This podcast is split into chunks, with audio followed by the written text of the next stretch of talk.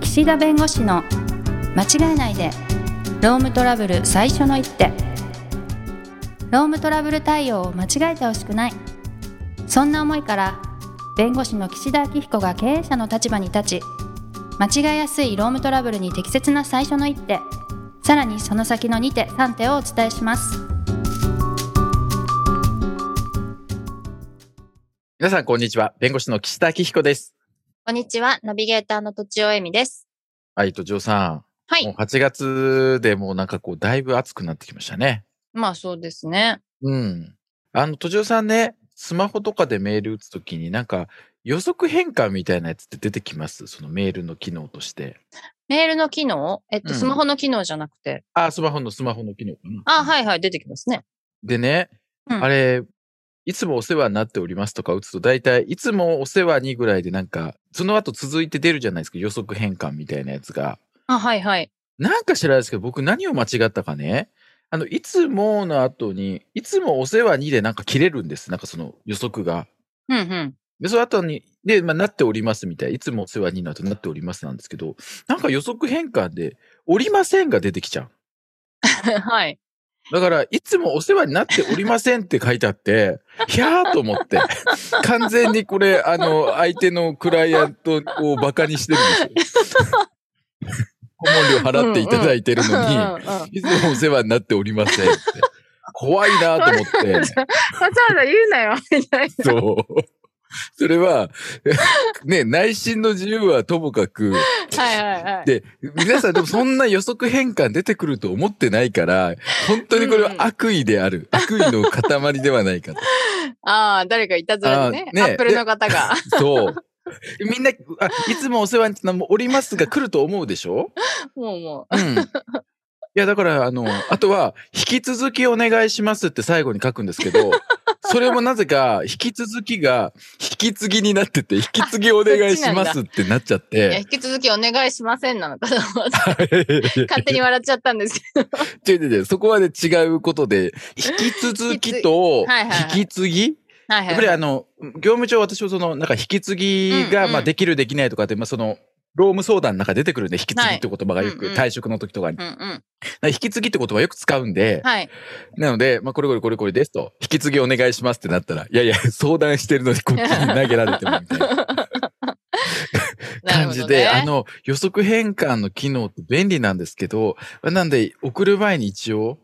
あのそうですね見ておかないとなと思って、確かに。まあもう、それも今日の話なんですよ。そのいつもお世話になっておりません わ。出してはないんですかだしね、あの、送る前あに、ちゃんとあ直して。はい、はい。あ、ああ、まずいなと思って。うんうん。私は、あの、もう定型文で、はいあの、ユーザー辞書に登録してます。ああ、もういいって言ったら、もう、それが全部バーっおてせ出て、おせまで書いたら、あお世あ、話になっておりますって出たり、。ああ、あですとね、。要ローまで書いたら、よろしくお願いいたしますって書いたり、あいいですね。変換する。るように、うん。そうです結構そね。のメールの定型文については何回かだやよる。ね。まあなんそういう、いくつかやってますやっぱりそういう、なんか合理的な、合理化するやり方があるんでしょうけど、そうまあね、そういうところはいろいろありますけれども、まあはい。そういう意味でなんかこう、誤解とかね、そういういろんなこう、まあ、労務問題とか雇用契約の中でも、まあ、誤解とか、まあ、そういうつもりじゃなかったのにな、みたいなことって、まあ、あったりするんですよ。いろいろはいこ。う、はい。決めるときに。で、まあ、今日のテーマなんですけれども、はい固定残業代と、まあ、いうものですね。固定残業代。うんはい。はい。あのー結構ね、このラジオでも取り上げたことはあるんですけれども、いわゆる何時間残業したから、その何時間分払います。いう例えば5時間残業したから5時間分計算して払いますというやり方じゃなくて、はいまあ、あらかじめ、例えば30時間の残業代をもう払いますと。うんね、なんで残業代30時間分払う30時間分の金額をもうあらかじめ払っとくから、まあ30時間を超えたら、例えば32時間働いたら、それは32時間の2時間分は固定残業代で賄えてないんで、まあ2時間分追加で払いますと。うんまあ、逆に言うと30時間に達しなくても、例えば残業が17時間しかなくても、じゃあ17時間に減らす、17時間分しか払わないってことじゃなくて30時間分払いますよと。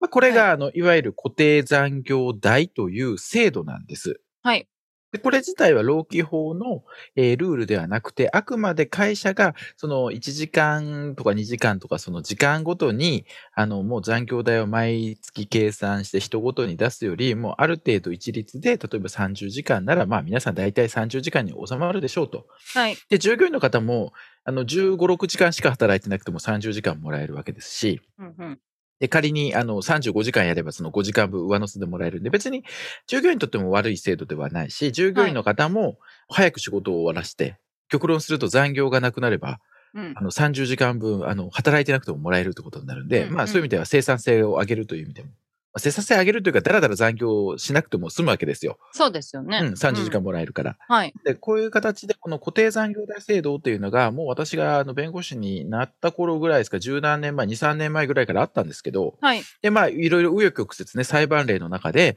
まあ、こういう固定残業代は良くないとか、こういう固定残業代は無効だ、有効だとか、まあ、そういう議論が、この十何年間ずーっと、ずーっとやられてるんです。はい。なんで、会社に有利な判断が出たり、労働者側に有利な判断が出たりと、こう、紆余曲折来て、で、まあ、要するに固定残業代制度って、まあ、あんまりそのメリットがないよね、みたいな話にもなってきてるわけです。結局、差額があれば払わなきゃいけないし、はい。かといって、あのー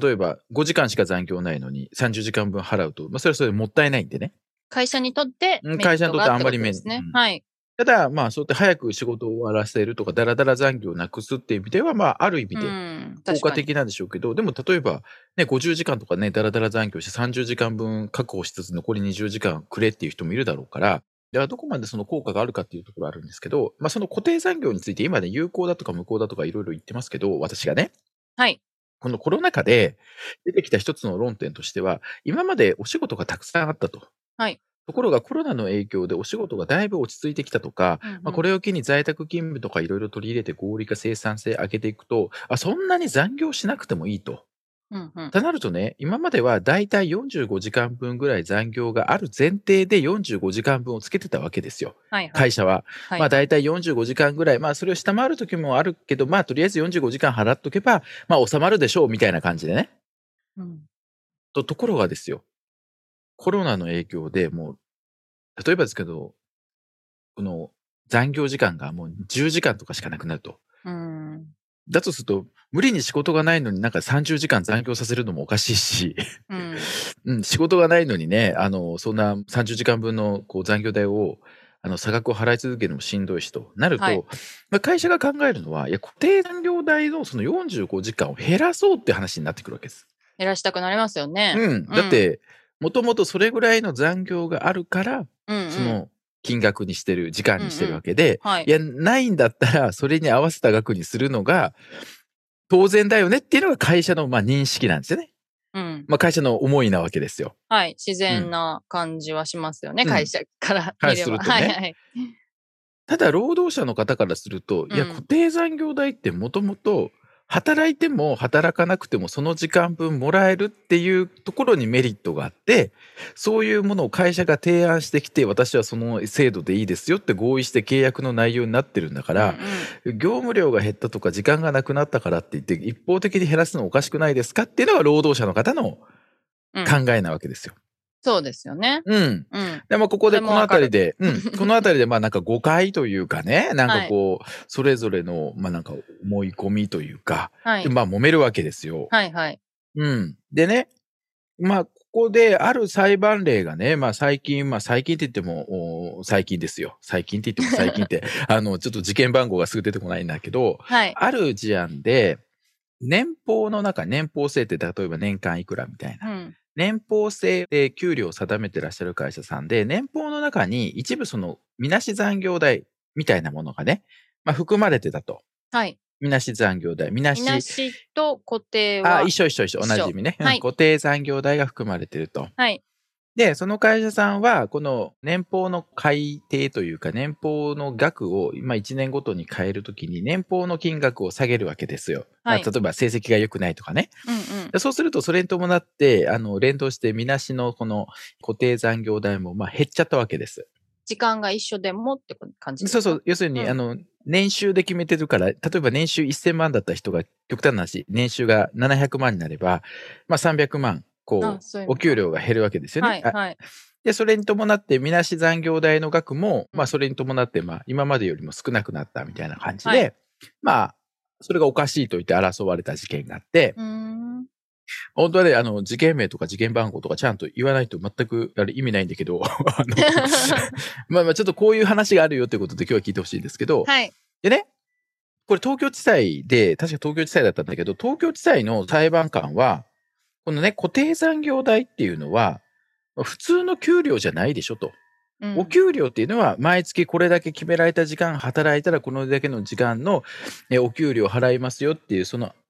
ある意味で契約の中で、その決められた時間のお仕事に対する対価として払う通常の賃金ではないでしょとはい。いうことですね。うんこれあくま。でも会社の方が残業代というものを払う義務があるわけですよね。労基法上、法律上。なるほどだからあなたと契約して初めて残業代払うよってものじゃなくて、もともとルールとして残業代って払わなきゃいけないよねっていうルールなわけですよ。うん。だとすると、払わなければいけないよねっていうのは、合意で決まるものじゃなくて、法律で決まってるものだから、その払い方をどうするかっていうのは、それは本来会社が決めてもいいんじゃないのっていう話なんですね。うーん。なほど要する、に、労基法に従って、その時間で計算して単価出して、払ってもよし、うん。もう大体これぐらいあるから、ちょっと多くても少なく、あ多く多くても少なくても少なくてもダメですよね。払ってない分が出ちゃうから。多く払っても、それは別に、そういうものとしていいじゃないのと。うんまあ、いう形で、まあ、払うのもよしと。うん。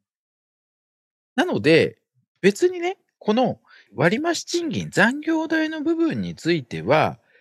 この労働基準法でこれだけは払いなさいよっていう、その定められたルールよりも下回ってない限りは、うん。別にどういう形で払っても自由ではないかと。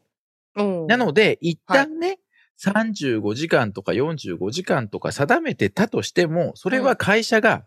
まあ、ある意味、大盤振る舞いと。 だかうんうんうん。うんなるほど。ら実際に、労働時間が減ってきたとか、あの、業務の内容が変わって、お仕事の内容が変わって、そんなに残業が見込まれないんだったら、それに合わせて変えるのは、あくまで会社が残業代、労基法37条の残業代をどう払うかの問題であって、別に労働者の方の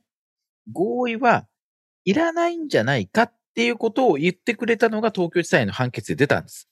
なるほど。それうん聞くと確かにな、確かになと思いますうねん。 うなんで、で別にいわゆる固定残業代の廃止や減額は労働者の同意等がなければできない通常の賃金の減額には当たらないんだって言ってくれた裁判例があるというわけですよ。はいはいはいはい。でまあまあ会社側としてはおおと思ったわけですよ。うんおそうかそうかと。うんうん。あ固定残業代って時間減らせるんだと。やりやすくなったみたいなね。でもね、はい心の中でいやでもそんなことないよねと。 あ、そうなんですそれだかってそれはそうじゃないですか、雇用契約の内容で、こうやって残業代を払いますっていうのを会社が言って、で、分かりましたって、その内容で合意してるわけですよあね。あ、そっかそっかそっか。うん。はい。だから別に法律よりたくさん払ったっていいわけですよ。うん。なんだってそうですけど。はい。有給休暇をうちの会社は10日じゃなくて20日与えます。そういう契約なんですって結ぶことだってもちろんできるわけですよ。はい。でも結んだ以上はね、うん。法律が10日しか与えなくていいって書いてあるんだから別に20日与えなくてそれを12日にいきなり減らしますって言って勝手にできるかっていうと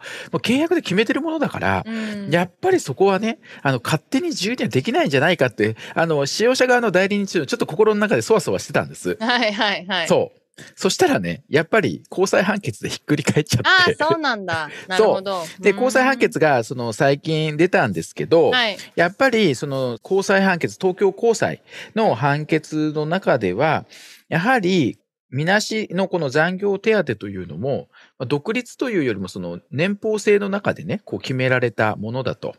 年俸制をこう、例えば1000万なら1000万、700万なら700万って決めてるわけだから、はい。その固定残業だとか、みなしのこの残業の手当だけを取り除いて、なんかそこだけ自由に変えられるということじゃなくて、やっぱりそれは年俸制を変更するという枠組みの中で有効かどうかを判断しなければいけないので、まあ、根拠なくですね、この残業代、残業時間が減ったからという形では減らすことはできないと。うんうん。ただ、年俸を変えるときに、その年俸の変更自体が有効であれば、それにね、伴って有効になることはあるかもしれないけど、少なくとも、あの、一方的に変えるのはやっぱダメよ、みたいなことを、まあ言うんってる判決が。出ました。はい。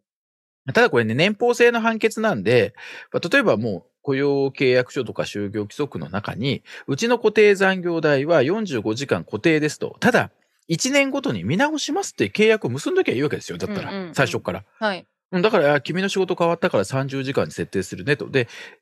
みなし残業代っていうのは、一生45時間って固定するものじゃうちはないからって言っとけばいいわけでう、ん。でそういうものがないのに一方的に変えるのはダメだよっていうことだったり、年俸制という枠組みの中で賃金を減らして、えーその賃金を減らすことが有効であればいいかもしれないけど、そこが無効である以上固定残業をえー一方的に減らすのはダメだよっていう判決が出たりしています。はい。なので、まとめると、やはり固定残業、いくら労基法の金額を下回らないで、えー払っていればいいとは言いつつも、だからといって一回払うよと合意したものについて一方的に理由もなく下げるのはやっぱり厳しいよねというのが、まあ現状の、おまあ固定残業代に関するまあ考え方ということになります。本当はね、あの、ちゃんと裁判例紹介して細かく分析してということなんですけど、まあそういうことなんで、なので、あの、ううちはちょっと残業時間減ったから、ちょっと固定残業減らしてみましょうか、みたいなのは、